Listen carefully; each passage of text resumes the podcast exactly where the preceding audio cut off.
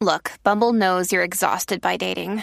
All the must not take yourself too seriously and 6 1 since that matters. And what do I even say other than hey?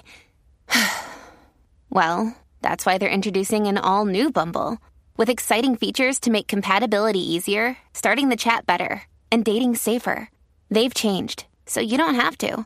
Download the new Bumble now.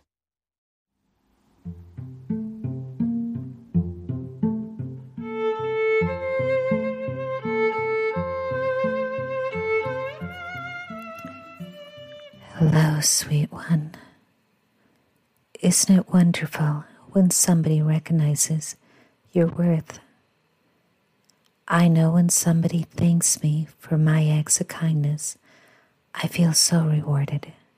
But do not be pulled in by those who inundate you with constant flattery, as they may have an ulterior motive.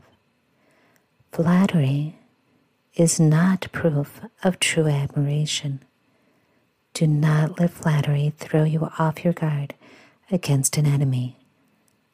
And with that said, I have a fable that talks to flattery, and it's entitled The Owl and the Grasshopper. The owl always takes her sleep during the day.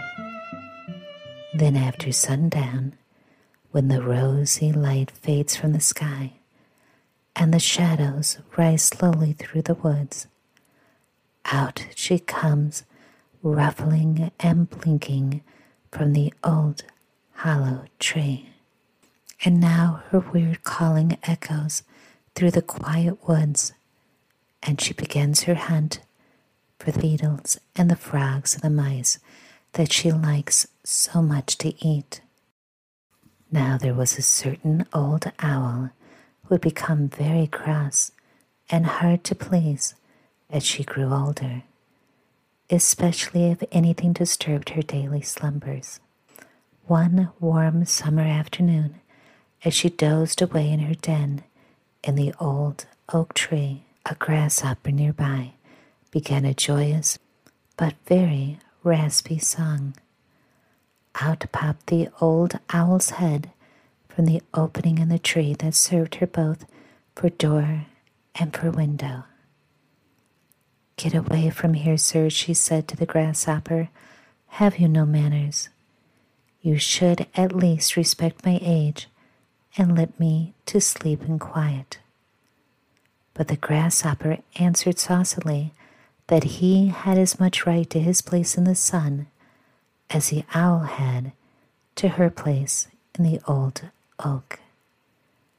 And then he struck up a louder and still more rasping tune. The wise old owl knew quite well that it would not do any good to argue with the grasshopper, nor with anyone else for that matter. Besides, her eyes were not sharp enough by day to permit her to punish the grasshopper as he deserved. So she laid aside all hard words and spoke very kindly to him.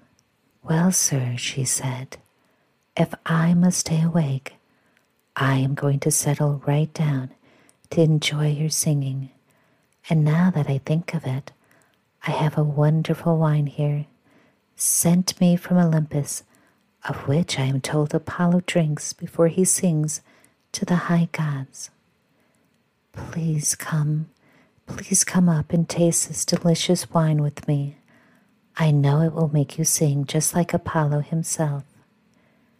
And the foolish grasshopper was taken in by the owl's flattery words, and up he jumped to the owl's den. But as soon as he was near enough so the old owl could see him clearly, she pounced upon him and ate him up. I hope you remember this fable and I hope you sleep well. Good night, sweet one.